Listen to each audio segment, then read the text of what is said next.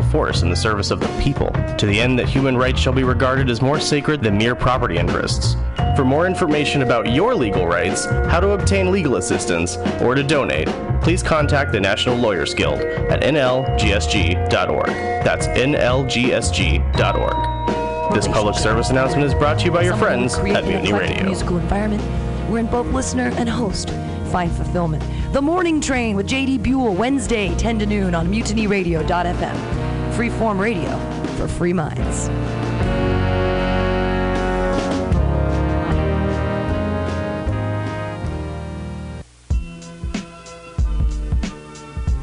Did you know that compact fluorescent light bulbs use 60% less energy than regular light bulbs? And that each one saves about 300 pounds of carbon dioxide a year?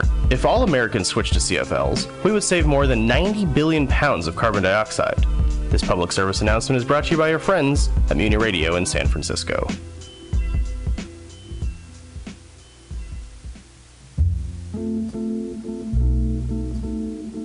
People from all over the Bay Area come to the Lindsay Wildlife Museum to experience close encounters with live wild animals. The museum's living collection features more than 50 species of non-releasable native California animals. Visitors can see and learn about wildlife such as eagles, owls, bobcats, coyotes, reptiles, and other fascinating creatures. The museum's world-renowned Wildlife Rehabilitation Hospital treats more than 5,000 wild animals each year with the goal of returning them to their native habitat. The Lindsay Wildlife Museum is in Walnut Creek. To learn more, visit wildlife-museum.org. This public service announcement is brought to you by your friends at Mutiny Radio in San Francisco.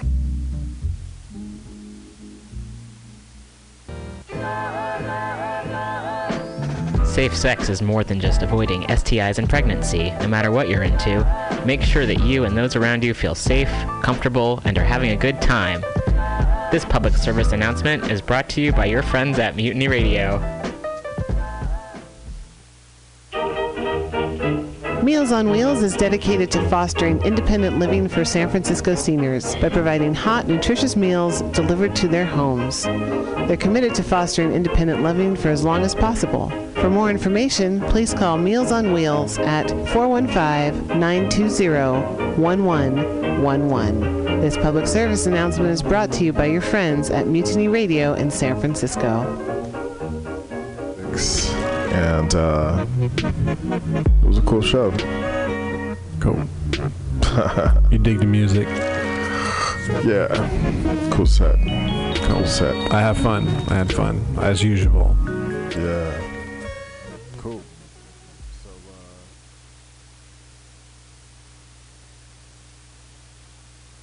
Um, welcome to Women's Magazine. It's January. Why am I playing Christmas music? Let's find out.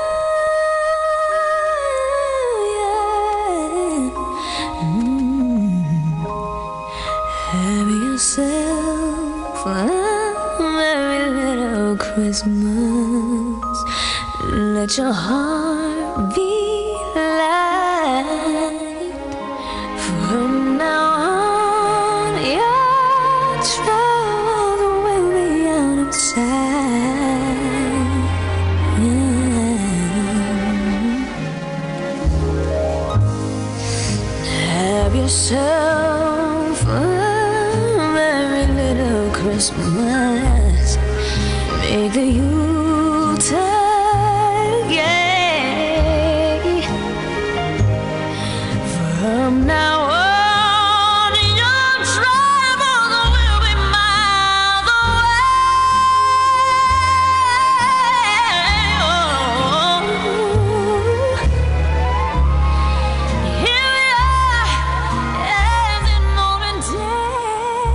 are at Mutiny Radio in San Francisco. I'm Global Val, and you're listening to Women's Magazine with Global Val. Thank you so much for tuning in.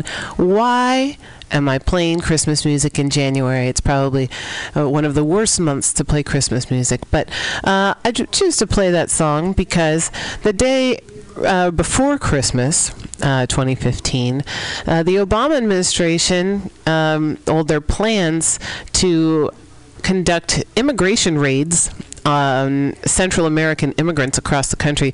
Uh, that plan uh, that had been hatching for a while was was released. Was um, people found out uh, the day before Christmas that um, some raids were coming home.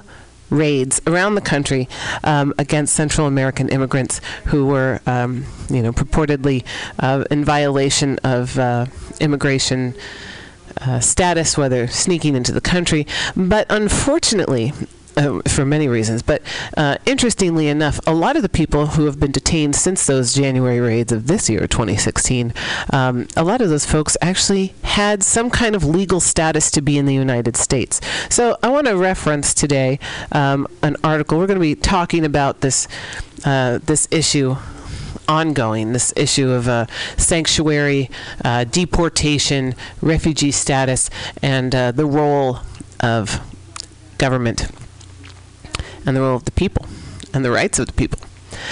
Um, we'll be on this topic for a while, I, I believe.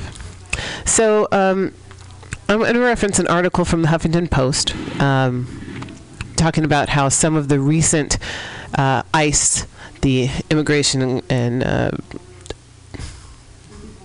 Customs Enforcement Agency, um, have purportedly violated the law, the Constitution, um, when they're raiding immigrants' homes.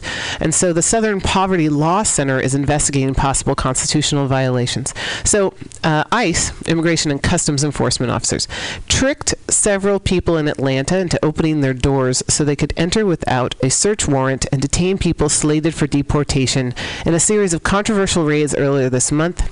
Immigrations, immigrants and lawyers told the Huffington Post. The Southern, Poverty Law Center is investigating what it describes as possible violations of the Fourth Amendment's guarantee against illegal se- search and seizure. Um, ICE agents need consent to enter the home unless they've obtained a search warrant. Uh, quote, our review of the cases suggests that ICE used taxic, tactics during the raids that potentially are illegal and violate the Constitution, and that in several of these cases it appears that proper consent was not obtained to enter the houses. That's from one of the Southern Poverty Law Center attorneys. Eunice Cho. Um, there was a man in Atlanta, the suburbs of Atlanta, and these raids have been happening in various states throughout the country. Some actually happen right here in California, down in Los Angeles, um, but around uh, big cities in Houston, uh, Atlanta, Los Angeles, um, various places around the country. So uh, th- this story um, that broke really soon thereafter, uh, a man named Rene Morales said he did not answer his door when ICE agents banged on it in the early morning hours of January 2nd looking for his sister. The siblings were both siblings were undocumented, but Morales had obtained a temporary reprieve from deportation known as a deferred action for childhood arrivals. His sister had not. Uh, she and her three children had fled Guatemala in 2014 after witnessing a homicide, homicide and fearing retribution.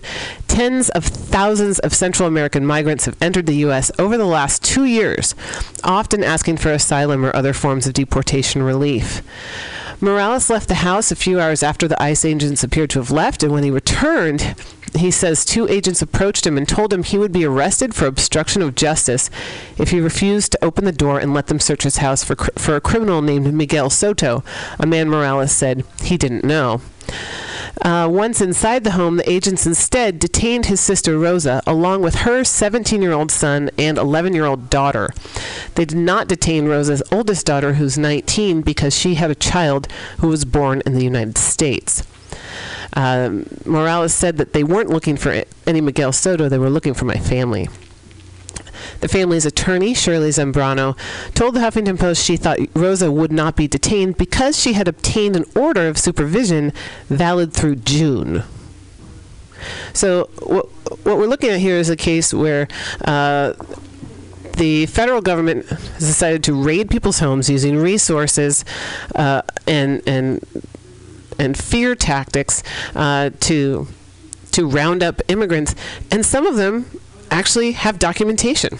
Um, so, yeah. So ICE, uh, back to the article, ICE often issues such orders, uh, which allow immigrants facing deportation to live and work legally in the United States if they regularly check in with authorities as a form of humanitarian relief.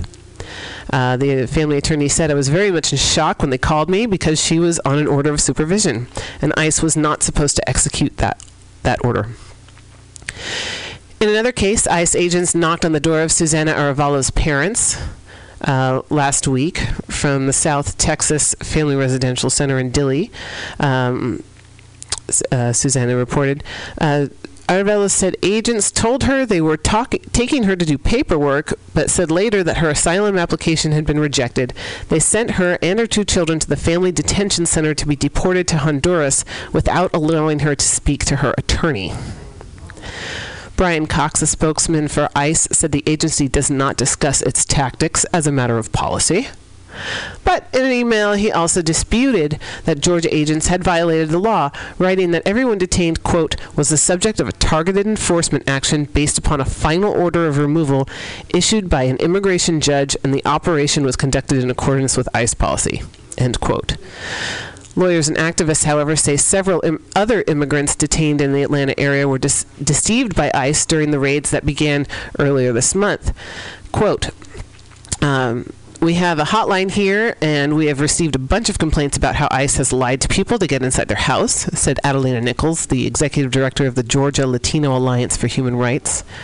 Charles Cook, uh, an, an Atlanta attorney who has worked on immigration cases for more than 20 years, said ICE agents showed one of his clients a picture of a black man who they said was a criminal they needed help finding. Then agents detained his client. Other lawyers in the area encouraged the same thing. He countered, rather, the same thing, Cook said.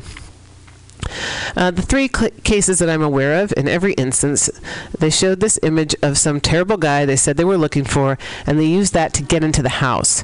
One of them was my client, and two of them were clients of other lawyers. Cook added, This is nothing new. They've used this tactic for decade- decades to get around a warrant.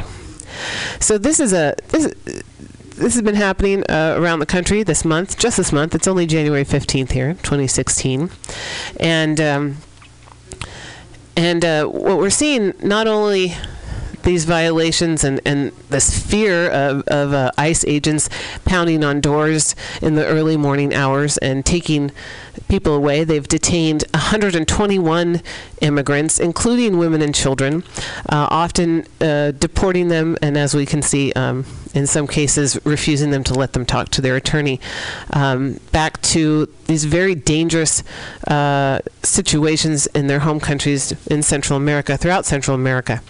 Um, and what that's ha- what's happening not only um, with these people who, this 121 people who've been rounded up, rounded up um, by federal authorities, the I, I, the ICE agency, cold-hearted ICE agency, seemingly. Um, but a lot of the immigrant communities around the country are suffering because people are afraid. They're afraid to go out. They're afraid to go grocery shopping. They're afraid to let their children go to school. Um, there's rumors uh, amidst neighborhoods saying that ICE is in the community, so people are like, you know, hibernating in their homes and, and hiding out. It's a really scary situation, and so um, a, a, really kind of a psychological war on on immigrants, many of whom who've come here across borders trying to escape violence in their home countries that have you know countries that have been destabilized by American policies uh, um, and actions in the past. Um, so it's a it was a real shitty Christmas present from the Obama administration, and it's it's something that we've got to keep an eye on here in 2016. Um, from a human rights standpoint, and also from a constitutional uh, standpoint, to see um, how federal agents are actually carrying out these these raids, and really using resources that could otherwise be allocated uh, to you know, help refugees, um, help process some of the people who are in uh, refugee detention centers across the United States.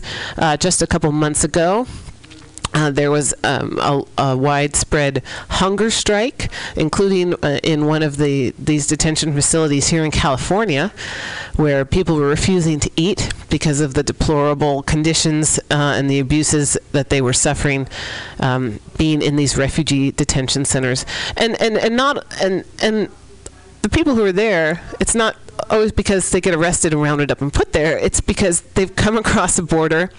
Uh, they've reported themselves trying to legally go through the process of, of getting refugee status. And the, the process is, is so slow. Some people end up staying in these detention facilities for years. Years. Um, often uh, being treated like a prisoner, uh, like a criminal in a sense, um, and in some cases being denied medical services, uh, is a, a huge problem in this country, and um, something that we really need to stay on top of. So, um, in light of that, I wanted to read a poem. I like to read poems. I like to write poems. This is not a poem that I wrote. Um, this is a poem by someone named V.R. Sereno uh, from an anthology called Peace or Perish, a Crisis Anthology.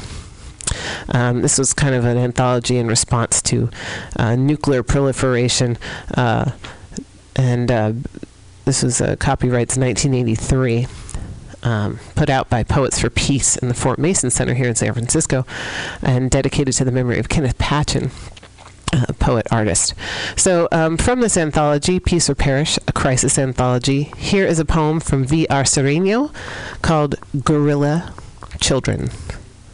G U E R I L L A. As we ponder and reflect upon the situations in which people find themselves that they then need to flee to try to save their lives and come to the United States, a land of hope, um, a land of dreams, and as we can see, sometimes those dreams turn into nightmares. So here's the poem Guerrilla Children. She stood by the jungle roadside, twelve years old, her eyes the color of death. She could have been a Mission Street chola or a parochial schoolgirl. Plaid pleats floating around her thighs, white blouse smooth over her skin, giggling gossip at the bus stop. Instead, she stands like a rock, hard and cold. Her skin, her clothes, dusty like the road she guards, cradling a submachine gun in the delicate branches of her arms. My mother, my father, I saw the soldiers shoot them, each one, in the head. The blood grew like plumeria blossoms, so red. She fights for the people, guarding the road, holding the highways hostage.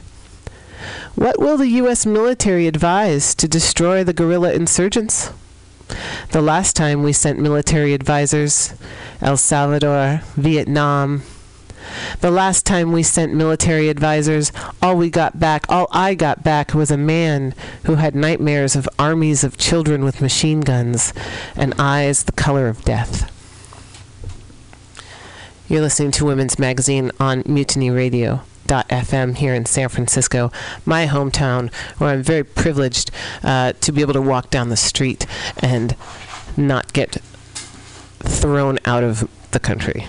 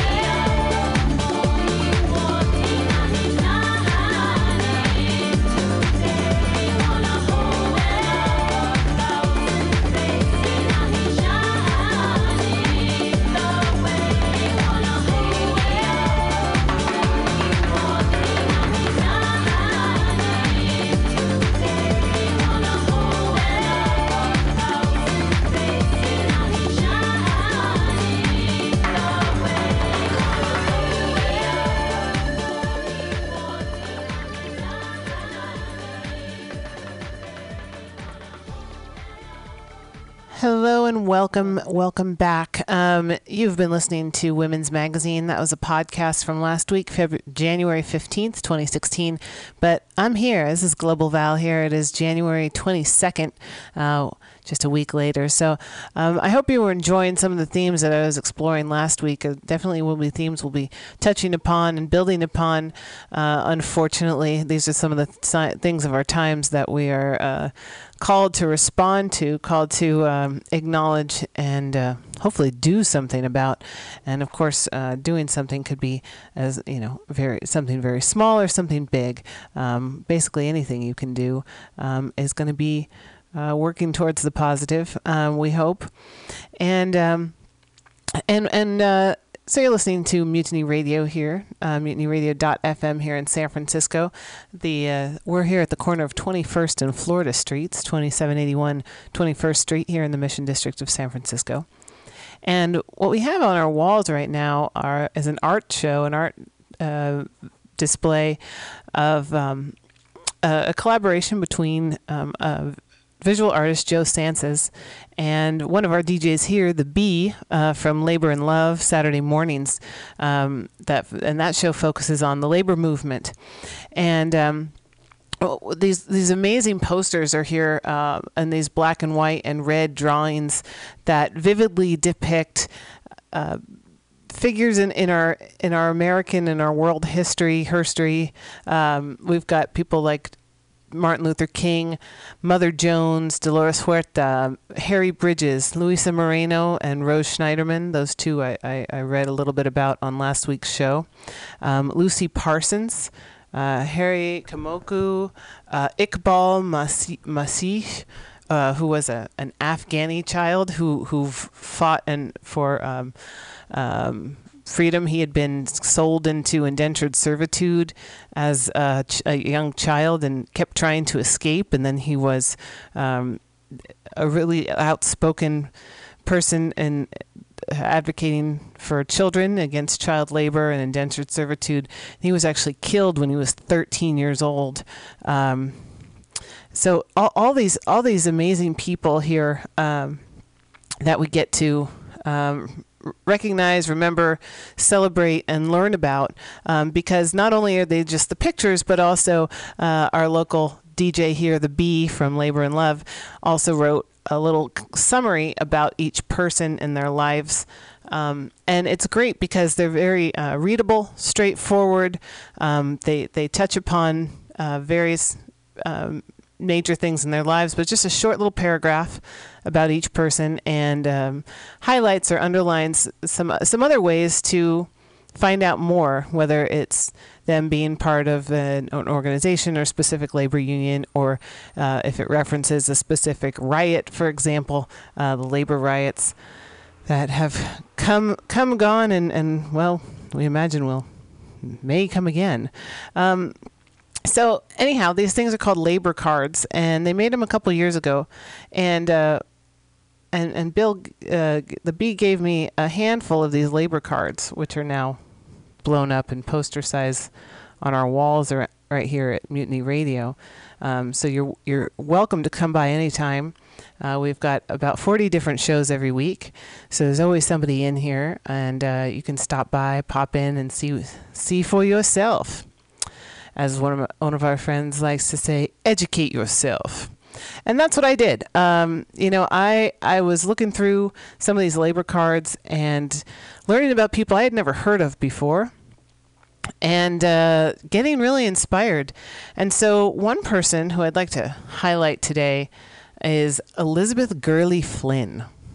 So I read about her on this labor card, and then I decided to jump down the rabbit hole and follow up and learn more about this woman who um, ha- a, a remarkable life. Um, so I want to read you the labor card here for her. This is labor card number 19. Elizabeth Gurley Flynn lived from 1890. She was born in New Hampshire and then died in 1964 uh, in the Soviet Union, actually. By the time she was 17, Flynn had been expelled from high school for giving speeches about socialism and was already an organizer for the industrial workers of the world. In the next few years, she participated in labor campaigns with garment workers, miners, and textile workers. In Seattle, she once chained herself to a lamppost to delay her arrest. During her long career, she spoke out for the eight hour day, safe working conditions, union recognition, birth control, and women's suffrage. She died while on a trip to the Soviet Union, and Joe Hill's song, The Rebel Girl, is dedicated to Gurley Flynn. Quote, It's great to fight for freedom with the Rebel Girl. Um, so Joe Hill is another person who's featured here on our walls, um, and of course, one of the most famous labor songs um, is Joe Hill. Um, I dreamt I saw Joe Hill because Joe Hill um, came over as a as, as an immigrant young man, um, and and became very involved. He was kind of an itinerant worker, worker, but then became really involved in labor unions. And then uh, later on, I believe it was in the state of Utah. Mm, I think it was in Utah. Um, I'll, I'll double check that. But uh, he was accused of murdering uh, someone in Colorado, and a highly contentious charge. Uh, a lot of people believed he was completely innocent and was being framed. And Joe Hill was actually executed uh, in front of a firing range. Um, but Joe Hill was was known for his his famous uh, his songs, um, the songs that he would write, uh, folk songs, labor labor songs, and such. Um, so I'm actually, of course, this is live radio uh, here here in San Francisco, here at Mutiny Radio, and so I'm actually trying to get this song ready so that you can hear uh, a little bit about uh, what I want to focus on today. Um, I didn't bring a an extra CD to throw in to uh, to buy myself time, um, but but we'll see what happens, huh?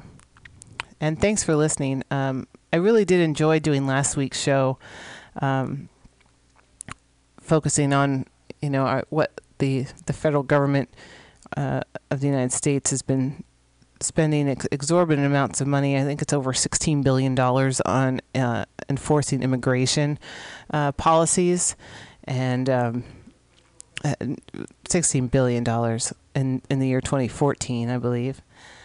And, um, and looking at where we're going to go from here. Um, what are our priorities here as a society? So here's what I'm going to do I'm going to leave you with a little bit of music here. There's a CD playing, so I think you're going to like it. And I'll be right back, and we'll talk more about Elizabeth Gurley Flynn.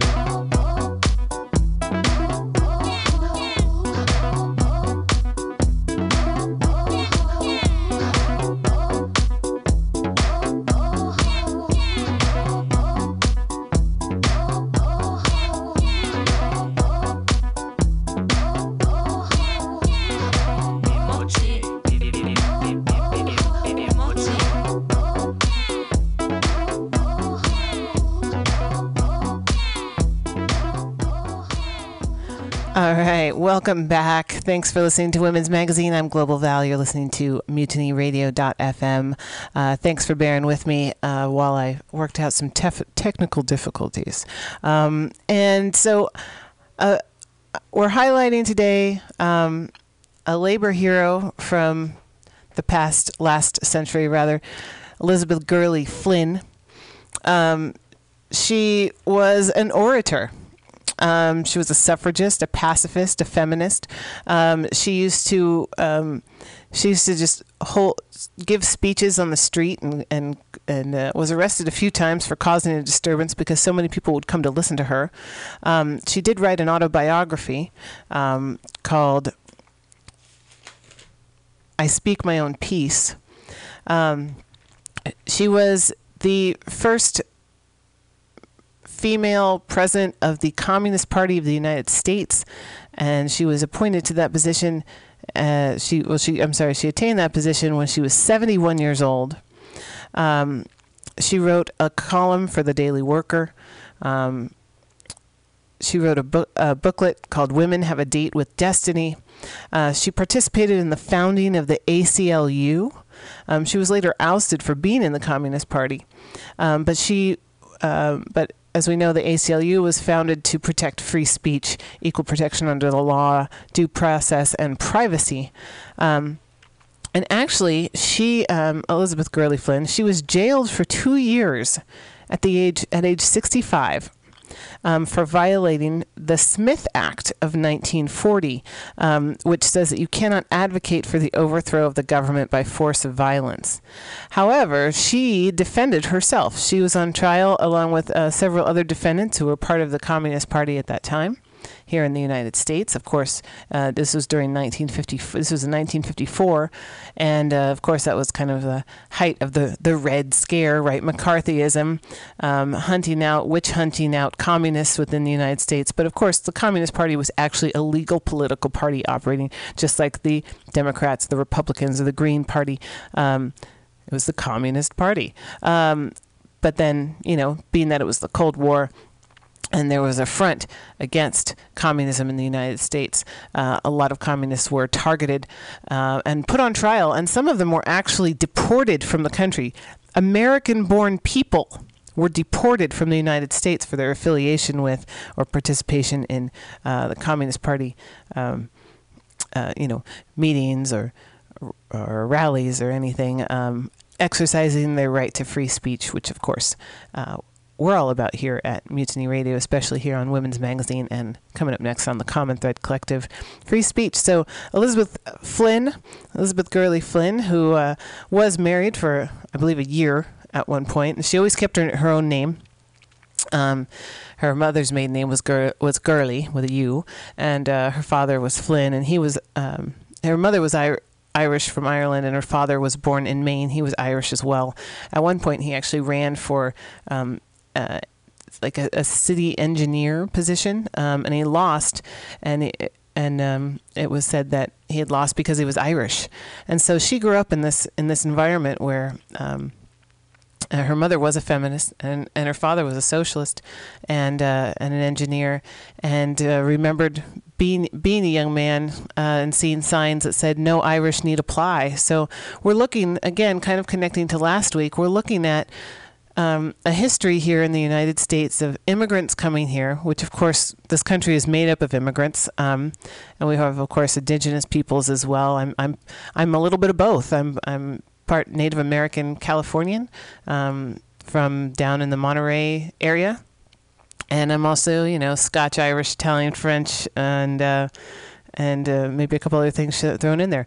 So obviously, um, this is a country that is con- continuously changing, not only in its landscape and its demography, d- demographics, um, but also in our, I think, in our cultural understandings of what it means to be an American. And um, just just looking and, and, doing a little more research into Elizabeth Gurley Flynn um, it's really, really powerful to look back at the history of labor, uh, the labor movement in this country, um, people who are fighting um, for workers' rights, women's rights, um, you know, rights of of uh, of what we would call minority classes or, or races in this country historically, and um, and there, were- there were a lot of victories over the years, but of course also a lot of defeats. Um, so. Uh, Elizabeth Gurley Flynn, the the inspiration for Joe Hill's song "The Rebel Girl." So I'm going to play that song in a minute, but just a little background about Joe Hill, which I already gave, but I want to read the Joe Hill labor card. Labor card number 10, Joe Hill, 1879 to 1915. The man known as Joe Hill was born in Sweden. His, ri- his given name was Joel Emanuel Haglund. He came to the U.S. in 1910 and worked at migrant labor jobs all over the country. Joe joined the IWW, that's the International Workers of the World, and wrote several famous songs and poems about unions and working people. In 1915, he was accused of killing a store owner in Colorado. Most people thought Joe was innocent and that he had been framed by mine owners, but he was executed anyway. And one of the most famous of all labor songs, I dreamed of Joe. I saw Joe Hill last night. Claims that Joe Hill is still there, alive as you and me, wherever workers fight for their rights. Um, so I want to play the Joe Hill um, song, "The Rebel Girl," um, which was inspired in part by Elizabeth Flynn.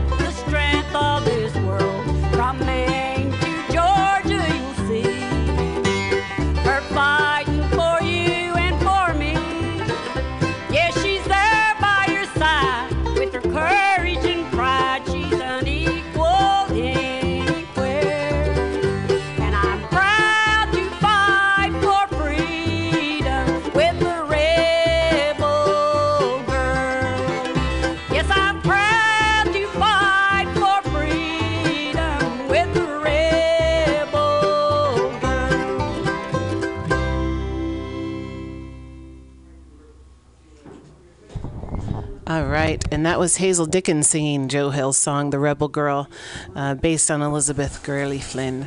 And uh, as I as I mentioned earlier, um, Elizabeth Flynn was uh, was jailed for two years at the uh, when she was 65 years old for violating the Smith Act, um, which uh, said that you can't.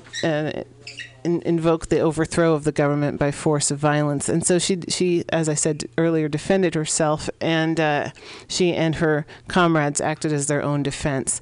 Um, and uh, I, I read I read her opening statement, and it's a bit long, so I'm not going to read the whole thing here. But I, I highly recommend that you go check it out, um, where she basically dispels um, all of the evidence that's going to be presented against her, saying that the government has listed this whole um, you know litany of, of literature and things things that she's written and or, or places she's gone. And, and she kind of goes through them and says and you'll see and we're going to prove it to you that nowhere in these speeches or events or um, meetings or anything like that have we ever endorsed the overthrow of, of government by violence.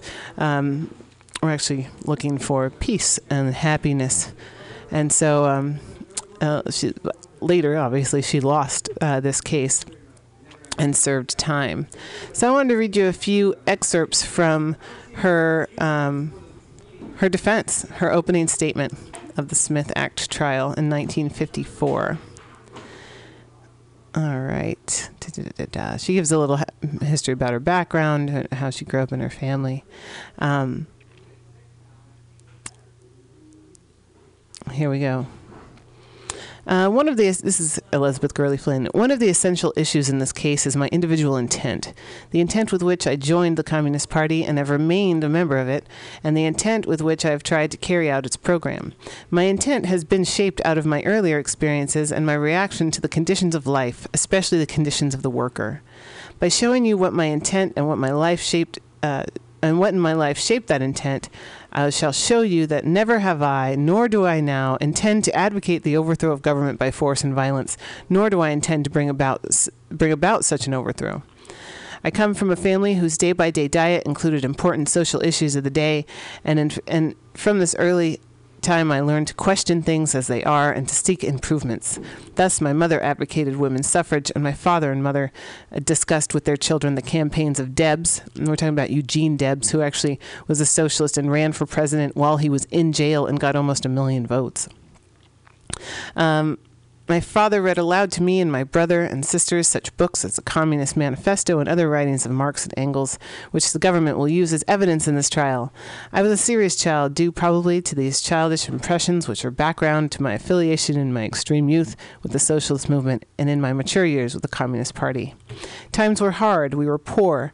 My first experiences with, with discrimination was in Manchester, New Hampshire, when my father ran for city engineer in eight, around 1895. I heard it said that it was he was defeated because he was Irish. He was very bitter on this subject and told us the signs on factories when he was a boy of no Irish need apply.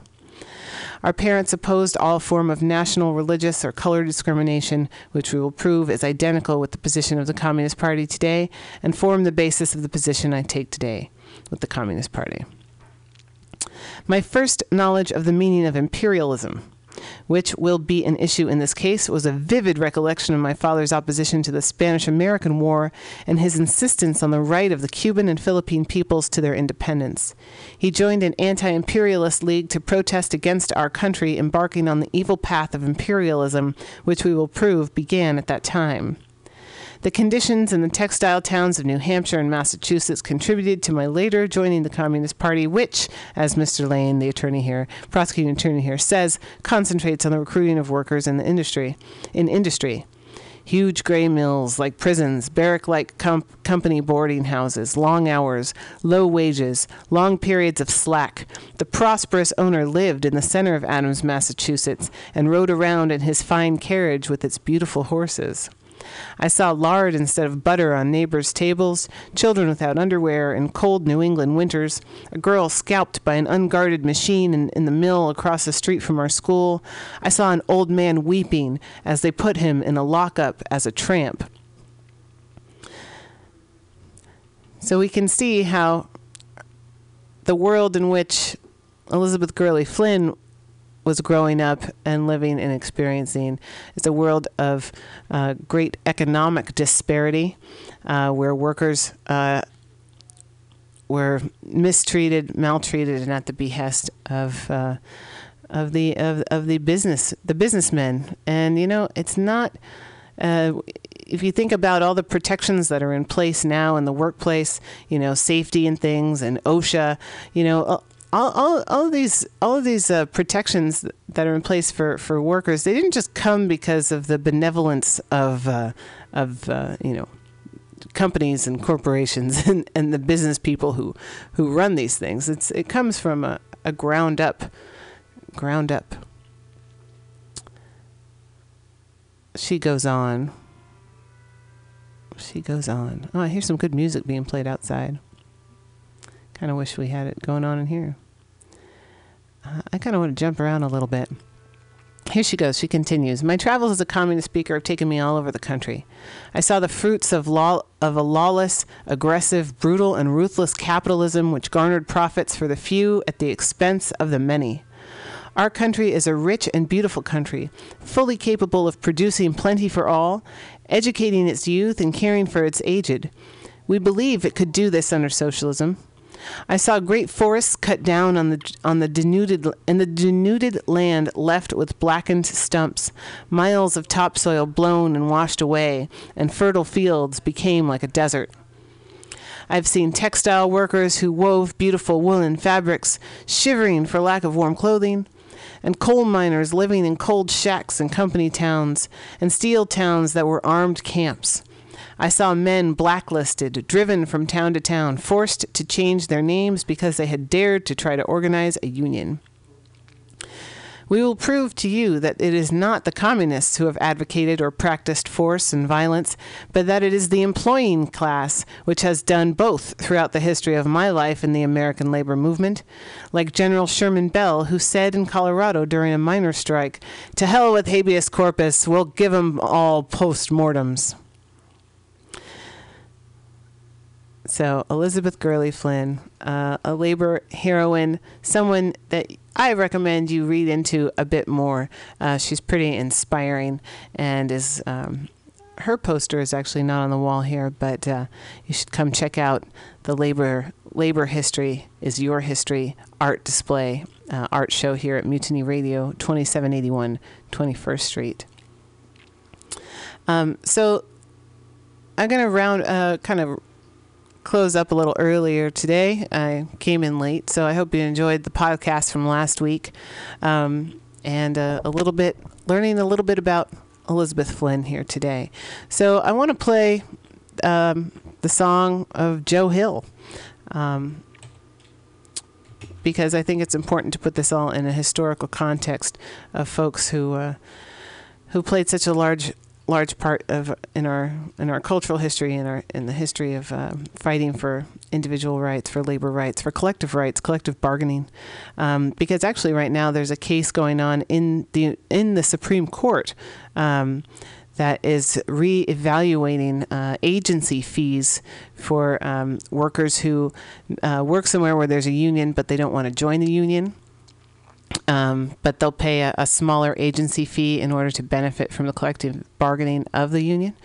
Um, and uh, yeah, the Supreme Court's hearing this case. Uh, I think the last time they went, the remarks were made were just about a week or so ago. Um, and if, if that's reevaluated, if these agency fees um, that people are paying are, are reevaluated, it may even res, uh, revert us back to um, the Taft Hartley Act from the 1940s, um, which uh, said that workers uh, who work somewhere where there's a union don't have to join the union in order to benefit from the collective bargaining on their behalf. Um, later, the agency fees were introduced um, by the unions as a way to uh, still, you know, uh, maintain uh, some buy-in from from their coworkers and such. So if that agency fee were reversed again, we're taking it back to um, uh, an era in which um, you're not there's no incentive uh, to join the union, and thereby kind of take it taking the kicking and kicking the box out from under its legs. So pay attention to what's going on in this country. And also, I want to recommend a book.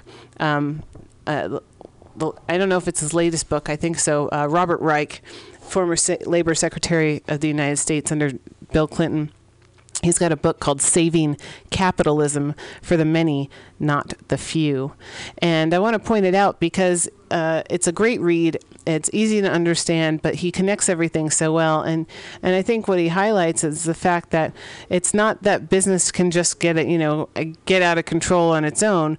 Uh, it's that once um, once profits are concentrated, power is concentrated, and we see the uh, the the corporate uh, lobbying and and corporate campaign financing um, in our country and and uh, just creating massive amounts of corruption. So, uh, recommendations. Check out Saving Capitalism by Robert Reich. He's a professor at UC Berkeley as well. Um, go down the rabbit hole and uh, learn more about Elizabeth Gurley Flynn. And come in and uh, join us at Mutiny Radio anytime and come see these great labor posters and learn about some of these people who we don't always hear about in history books. Most definitely. Um, and I just learned about an event happening. Speaking of free speech, think, speaking of uh, about women and free speech and international rights, um, because Elizabeth Gurley Flynn was internationally recognized. Um, they, she was actually given a state funeral in Red Square, and, and uh, like 25,000 people attended. So, speaking of our Russian uh, friends, uh, Pussy Riot is going to be here in San Francisco. They're going to be in conversation with Zarina Zabrisky at the Warfield on February 10th. You can go and get tickets. Go to goldenvoice.com. Uh, get tickets at axs.com. Uh, the Warfield here on Market Street. Um, so that's going to be pretty cool. I might. Uh, go check that out. Um, Pussy Riot, who, of course, they too were jailed for um, acting out. I think it was they were convicted of hooliganism uh, and jailed. Uh, young women, uh, young mothers who were um, mocking Putin. Um, so we see that the struggle for of free speech goes on. Uh, we see that the struggle for free expression goes on, and uh, just trying to look ahead. So uh, I'll play a little more music, uh, a little more technical difficulties. So here goes back to the CD that was in here before. I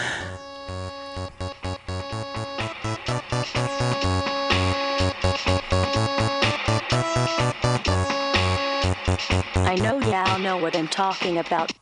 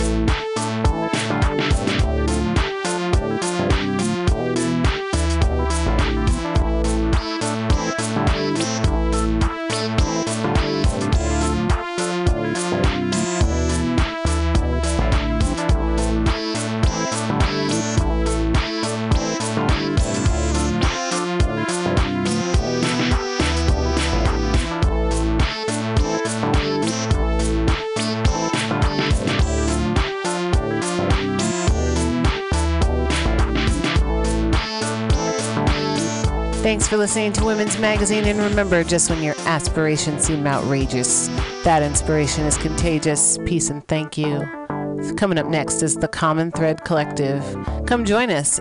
It's live and lively. Community Radio, mutinyradio.fm, San Francisco. Peace, everybody.